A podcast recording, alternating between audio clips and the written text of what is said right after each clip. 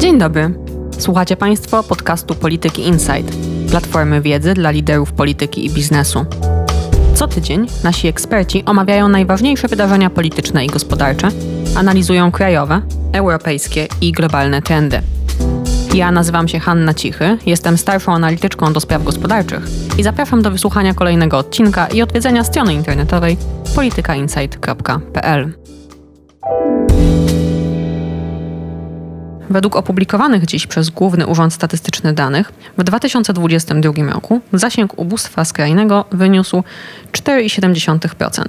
Tyle samo, co w poprzednim roku. Stało się tak pomimo kryzysu kosztów życia, wysokiej inflacji i spadku realnych dochodów. Ubóstwo pozostaje jednak wyższe niż było tuż przed pandemią, i to pomimo rosnących, zarówno nominalnie, jak i w relacji do wydatków publicznych, wydatków na cele socjalne. Jak zmieniło się ubóstwo i polityka socjalna na przestrzeni ostatniej dekady? Jak rosnąca inflacja wpłynęła na sytuację gospodarstw domowych? Jakie są w końcu pomysły zarówno ekspertów, jak i polityków na poprawę sytuacji gospodarstw domowych w kolejnych latach? O tym wszystkim porozmawiam dziś z Jakubem Sokołowskim, ekonomistą z Instytutu Badań Strukturalnych. Wychodzi na to, że będziemy się dzisiaj dziwić bo wszyscy, chyba nie tylko my, ale zdecydowana większość ekonomistów spodziewała się, że jednak ta wysoka inflacja, a zwłaszcza szybko rosnące ceny energii elektrycznej, generalnie paliw i żywności wpłyną na pogłębienie zasięgu ubóstwa w poprzednim roku. No i pewnie w tym roku również, aczkolwiek no, te dane poznamy za kolejne 12 miesięcy. Czy mogliśmy się jakoś spodziewać takiego wyniku? Wydaje mi się, że nie. To znaczy, de facto powinniśmy się chyba cieszyć. No, zdecydowanie. Skoro ubóstwo nie wzrasta, pomimo kryzysu energetycznego, pomimo szalejącej inflacji, pomimo spadających realnie dochodów, to jednak okazuje się, że osoby w najtrudniejszej sytuacji materialnej są przed tym kryzysem zabezpieczone. Tak przynajmniej mówią dane Głównego Urzędu Statystycznego. To może zacznijmy od tego, że opowiemy naszym słuchaczom, jakie dokładnie GUS pokazał dzisiaj liczby i co one oznaczają. Dane pochodzą z badania budżetów gospodarstw domowych. To jest badanie na reprezentatywnej próbie Polek i Polaków. I GUS do mierzenia ubóstwa stosuje trzy miary. Pierwszą miarą jest ubóstwo skrajne, które opiera się na tak zwanym minimum egzystencji. Minimum egzystencji to jest taki koszyk podstawowych dóbr, który jest co roku obliczany, aktualizowany przez Instytut Pracy i Spraw Socjalnych. Które po prostu odzwierciedla dobra, które są niezbędne do utrzymania życia na takim biologicznym pułapie jakiegoś minimalnego dobrostanu. Poniżej tej granicy konsumpcji rzeczywiście może dochodzić do zagrożenia życia i jakichś problemów w rozwoju psychofizycznym, jak to jest ujęte w danych. Ta granica wynosi 835 zł dla gospodarstwa jednoosobowego i 2254 zł dla gospodarstwa czteroosobowego, w którym są dwie osoby dorosłe i dwójka dzieci. No i jak patrzymy, mamy teraz takie wykresy przed sobą, które publikuje GUS, to ta granica ubóstwa skrajnego bardzo mocno wzrosła w ostatnim roku, bo tak szybko licząc, no to jest prawie o 150 złotych a w poprzednich latach ten wzrost był taki raczej o, o kilkanaście, kilkadziesiąt. Tak, i to jest odzwierciedlenie inflacji. To ewidentnie pokazuje nam, że koszt zrealizowania tych podstawowych potrzeb rośnie. Pomimo tego skala ubóstwa skrajnego zatrzymała się na tym samym poziomie i cały czas wynosi około 5%. To jest w pewien sposób zaskakujące.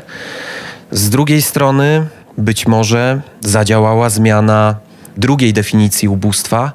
To jest ubóstwo ustawowe i ona opiera się na progu dochodowym, który umożliwia otrzymywanie wsparcia socjalnego. I ten próg po latach czterech kiedy pozostawał na poziomie 700 zł, wzrósł w ostatnim roku do 776 zł. Dzięki temu więcej gospodarstw domowych niż w poprzednim roku, mówiąc kolokwialnie, załapało się na pomoc, czyli mogło skorzystać z jakiejś pomocy.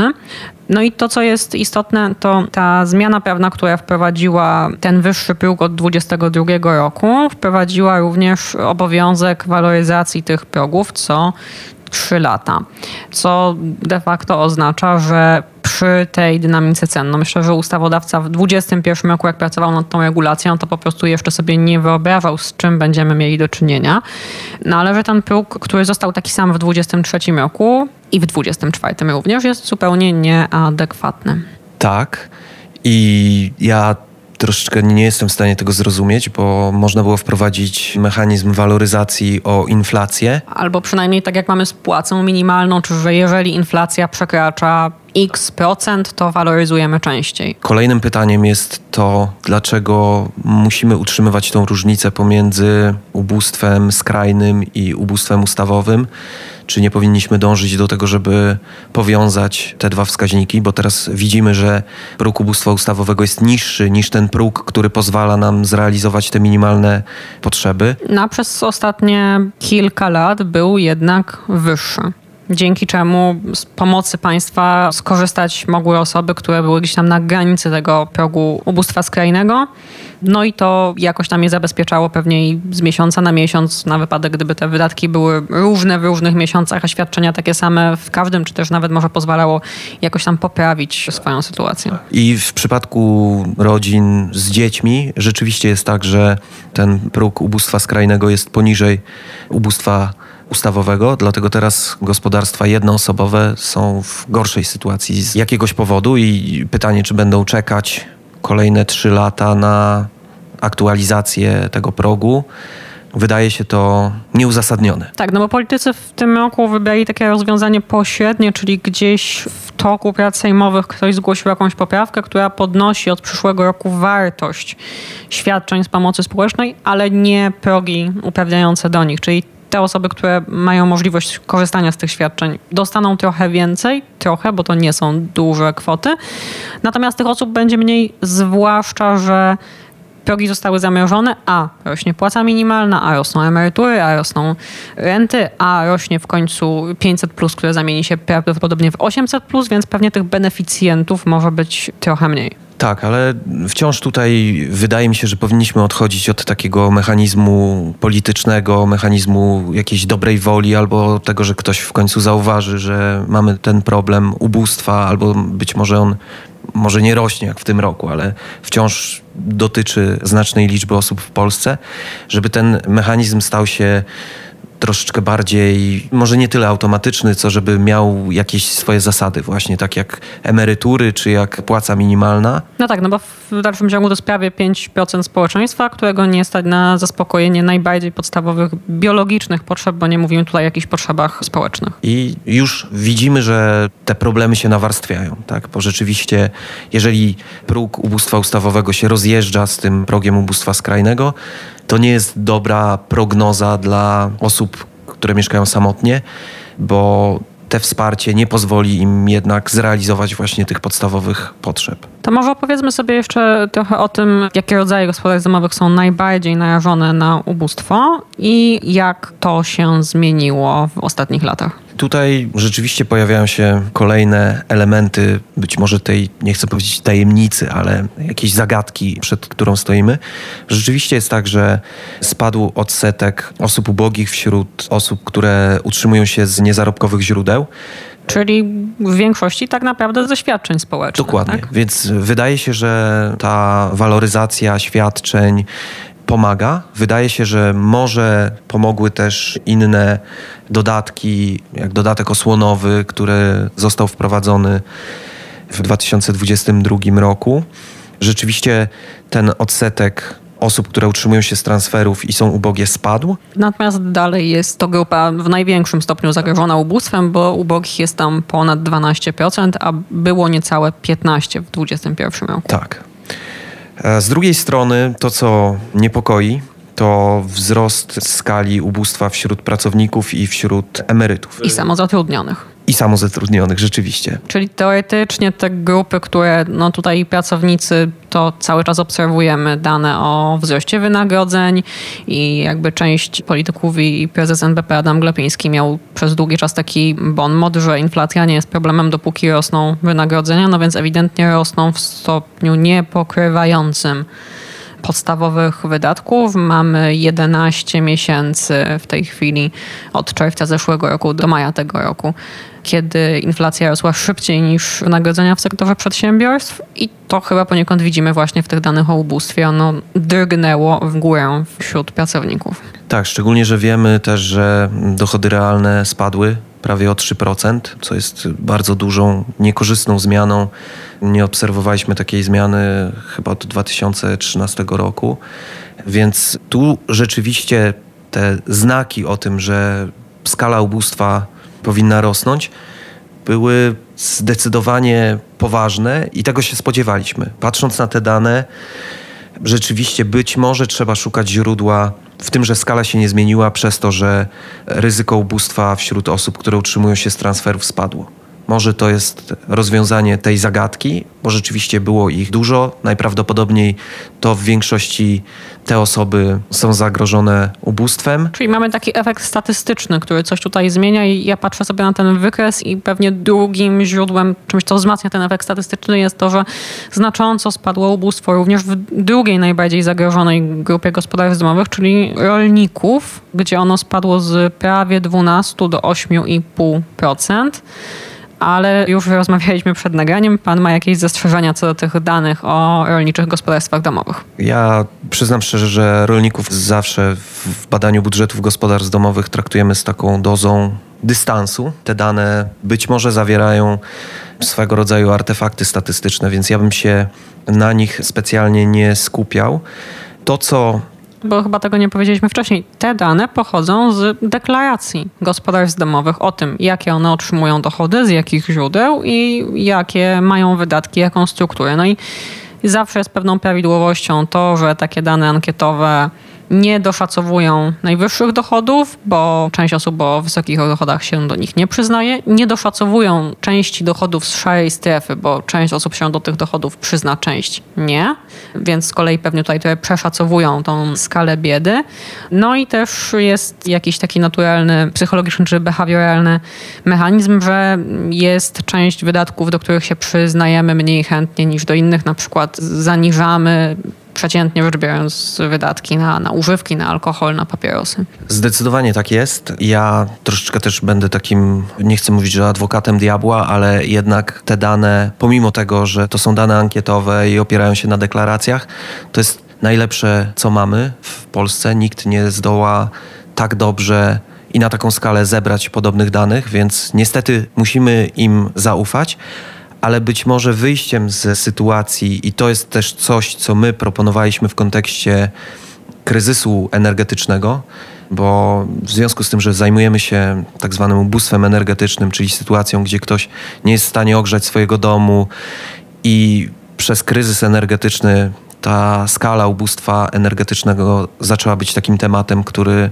zaczynał interesować osoby, które wcześniej o nim nie słyszały. A to jest stosunkowo nowe pojęcie i nie mamy takich oficjalnych, publicznych danych na jego temat, prawda? Mamy dane GUS-u, GUS raz na trzy lata liczy wskaźniki. To w świecie dzisiejszej zmienności dane, które pojawiają się raz na trzy lata, to w zasadzie trochę tak, jakby ich nie było. Trochę tak, szczególnie, że w obliczu kryzysu energetycznego ta strategia powinna być chyba przemyślana, bo jeszcze wcześniej można było mówić, że raczej te zmiany w energetyce nie postępują tak szybko, ale to, o czym chciałem powiedzieć, to fakt, że nie powinniśmy tylko myśleć o skali ubóstwa, tylko też myśleć o dotkliwości tego zjawiska. I z tych danych tego nie widzimy.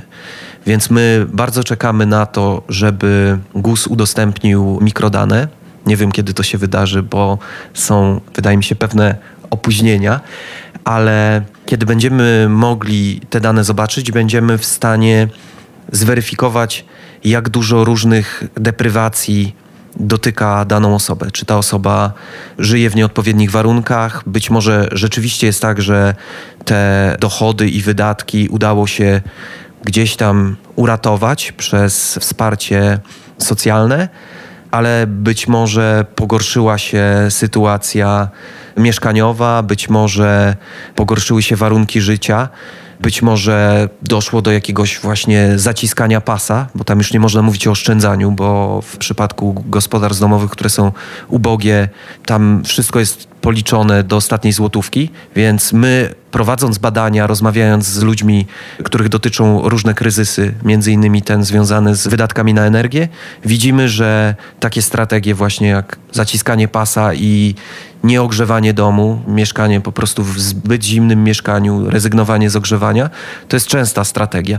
Więc być może jest w tych danych coś więcej, czego nie jesteśmy w stanie zaobserwować, patrząc tylko na wykresy. Więc tutaj też mam nadzieję, że uda się GUS-owi udostępnić dane badaczom, żebyśmy mogli się im przyglądać i patrzeć na to, jak dotkliwe jest też ubóstwo i jak ono się różni w obrębie poszczególnych grup, bo my to też wiemy, że różnice nawet wśród osób z niskimi dochodami, one są olbrzymie. To znaczy tam bycie w dziesiątce osób z najniższym dochodem, a bycie w dwudziestce osób z najniższym dochodem to jest diametralna różnica. Więc tutaj ta wewnętrzna struktura to jest też coś, co my byśmy chcieli zweryfikować, żeby nie okazało się, że te dane przykrywają nam jakąś prawdę na temat kryzysu związanego z inflacją, z galopującymi cenami energii, z wzrostem cen żywności, której na pierwszy rzut oka te dane nie są nam w stanie zaprezentować. Szukam jeszcze na szybko jakichś takich hipotez i, i, przyszła mi do głowy jeszcze jedna. GUS zbiera te dane z badania budżetów gospodarstw domowych przez cały rok. Natomiast ten kryzys energetyczny, zwłaszcza, on się zaczął w 2021 roku i tam wtedy głównie chodziło o ceny gazu. Potem rząd interweniował i zamroził ceny gazu i energii. Natomiast no, zima ostatniego roku to jest ten gigantyczny problem z węglem i z jego cenami. Więc może być tak, że część tego ubóstwa energetycznego zmaterializowała się w większym stopniu w listopadzie, grudniu i nie widzimy tego na tych danych, które były zbierane wcześniej albo tylko w nieznacznym pewnie stopniu w końcówce roku i jakoś tam się to uśredniło, podczas gdy no faktycznie w grudniu były takie gospodarstwa domowe, które mocno nie dogrzewały swoich domów. Jest to bardzo prawdopodobne. Z drugiej strony musimy też pamiętać, że ta ostatnia zima, ten sezon grzewczy nie był zbyt wymagający, nazwijmy to pod kątem warunków atmosferycznych.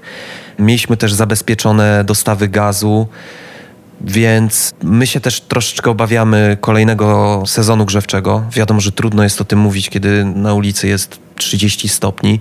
Wydaje mi się, że to też umknie uwadze w kampanii wyborczej, bo jednak wybory będą przed sezonem grzewczym.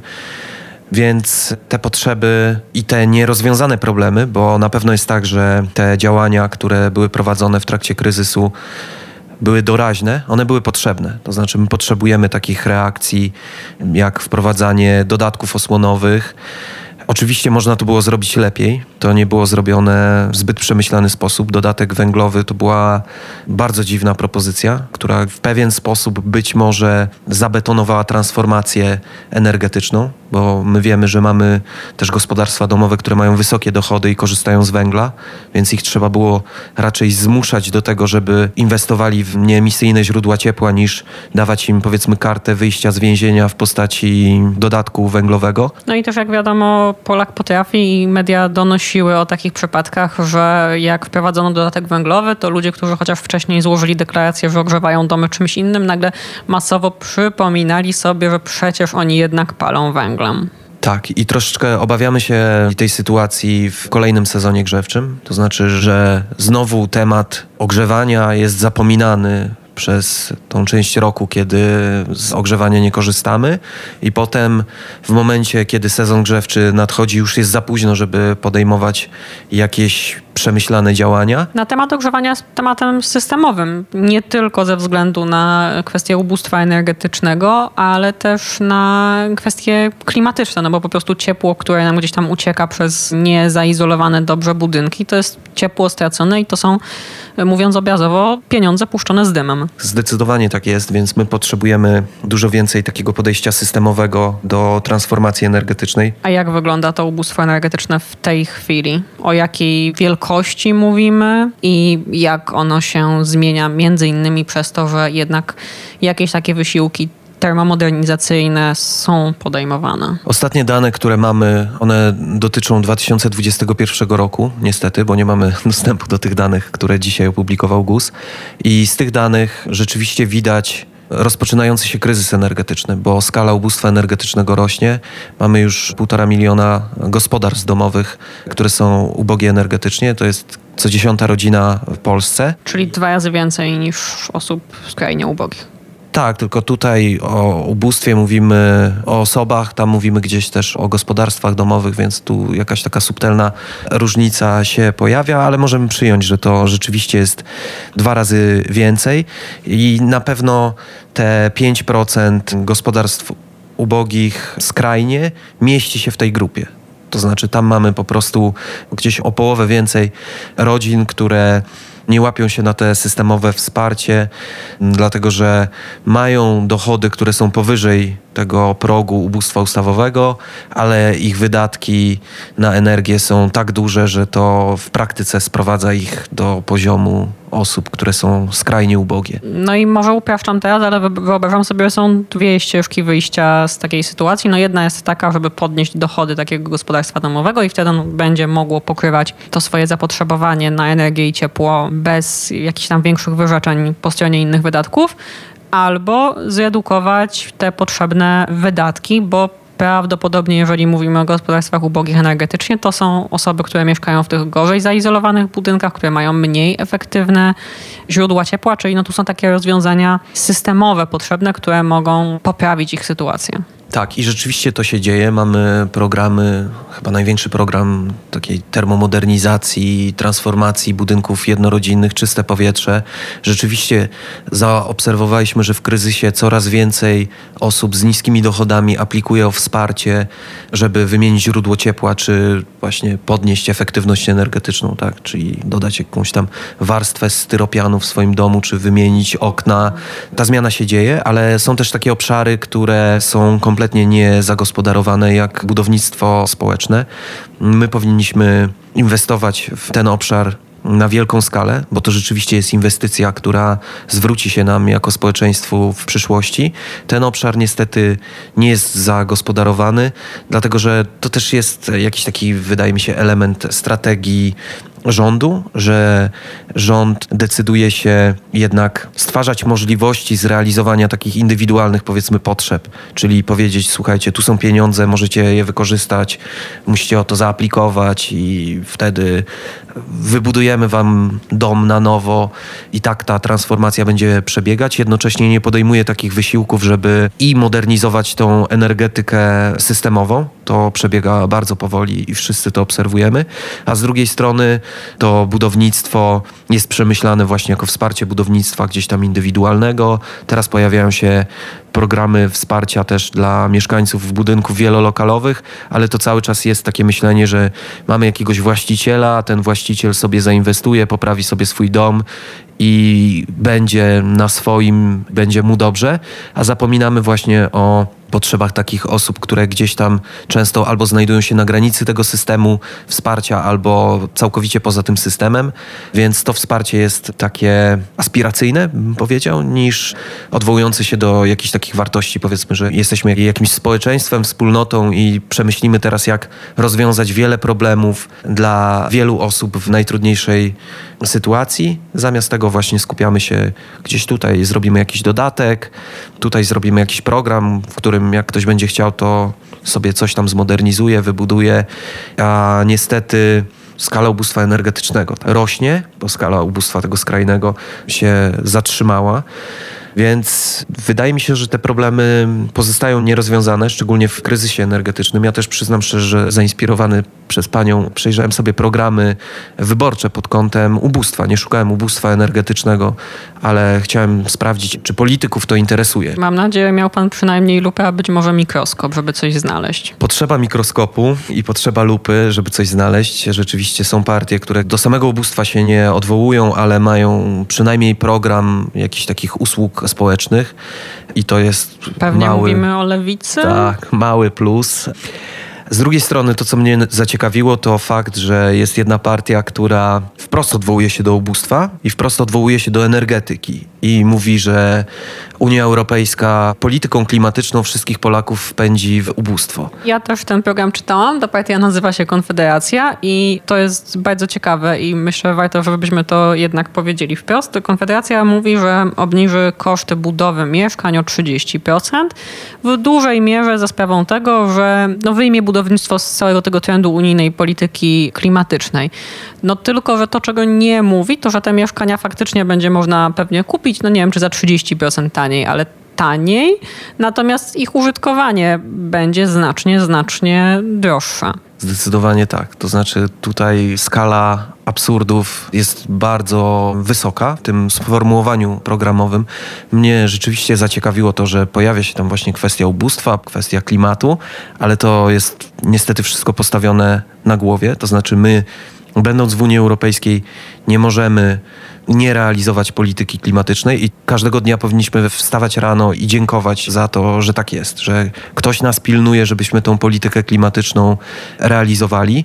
Widzimy też bardzo dobry zwrot w kontekście Unii Europejskiej, bo przestała być tworzona taka fałszywa alternatywa, że albo mamy politykę społeczną, albo mamy politykę klimatyczną. Teraz te dwa elementy w końcu zostały połączone przez to, że pojawia się Społeczny Fundusz Klimatyczny, który będzie nas wspierał w tym, żeby rzeczywiście ta transformacja energetyczna była dostępna dla wszystkich. Ja nie chcę mówić, że to jest doskonałe rozwiązanie, ale to jest bardzo istotny zwrot w kierunku tego, żeby ta polityka społeczna i ambitna polityka klimatyczna były realizowane jednocześnie. Jeżeli chodzi o propozycję Konfederacji, rzeczywiście jest tak, że koszty użytkowania tych mieszkań będą rosły. Nie mówiąc już o tym, że ja mam bardzo poważne wątpliwości co do tego, że gdyby znieść regulacje, to deweloperzy zrezygnowaliby z podnoszenia marsz, tylko powiedzieli: OK, ceny teraz obniżamy o te 30%. No ale myślę, że to jest jednak krótkowzroczne i każdy, kto kiedyś w życiu robił remont i wie, że po prostu nawet taka mała rzecz jak wymiana okien i drzwi jest w stanie w zauważalny sposób obniżyć rachunki za ciepło, a co dopiero ocieplenie dachu, a co dopiero instalacja tych paneli, więc... My też takie badania robiliśmy. Na przykład jak polityka klimatyczna idzie pod rękę z polityką społeczną czy gospodarczą, no bo jeżeli mniej płacimy za prąd, nawet jak mówimy o tych zamożniejszych gospodarstwach domowych, to zostaje nam więcej pieniędzy na coś innego. Dodajmy sobie do tego jeszcze politykę zdrowotną, bo jak pan wspomniał przed chwilą, ten program, który robi nam ten skok termomodernizacyjny, nie nazywa się walka z ubóstwem, albo walka z ubóstwem energetycznym, albo lepszy klimat, tylko czyste powietrze, czyli mamy mniej smogu, jesteśmy zdrowsi po prostu. Tak? No, smog powoduje w Polsce gigantyczne koszty zdrowotne i na poziomie indywidualnym i na poziomie państwa, no bo częściej chorujemy na różnego rodzaju nowotwory niż mieszkańcy innych krajów, którzy mają lepsze powietrze.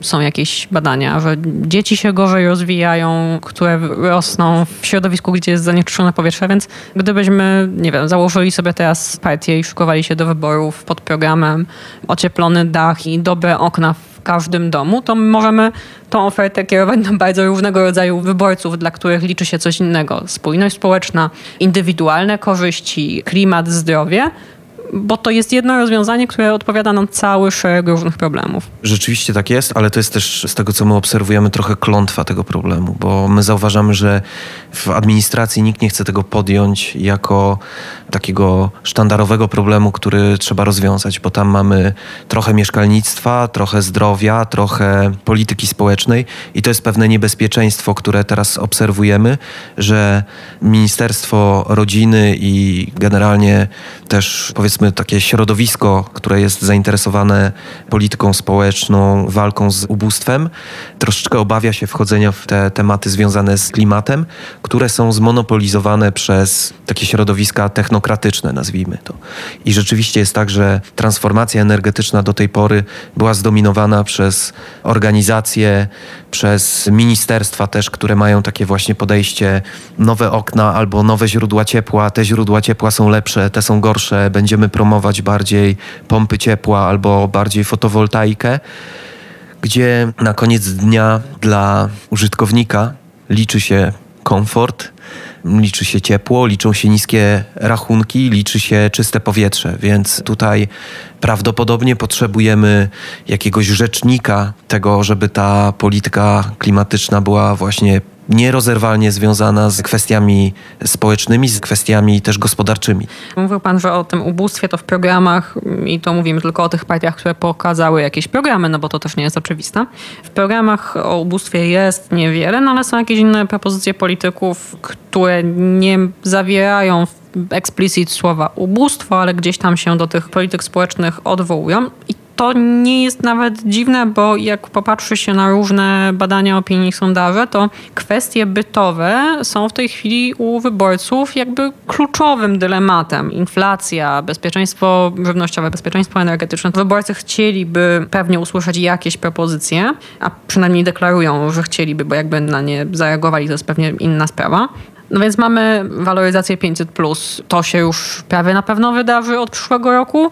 To pewnie nam trochę obniży to ubóstwo znowu wśród rodzin z dziećmi, zwłaszcza rodzin wielodzietnych, bo to jest ta kategoria, która w tym ostatnim roku wzrosła. Mamy podwyżki płacy minimalnej, mamy waloryzację emerytur i rent. Mamy od przyszłego roku częściowo jakieś nowe świadczenia dla osób z niepełnosprawnościami i ich opiekunów. Wiele partii postuluje różnego rodzaju obniżki podatków pośrednich. Tak, ten VAT stał się jakimś takim nowym, uniwersalnym narzędziem od zeszłego roku.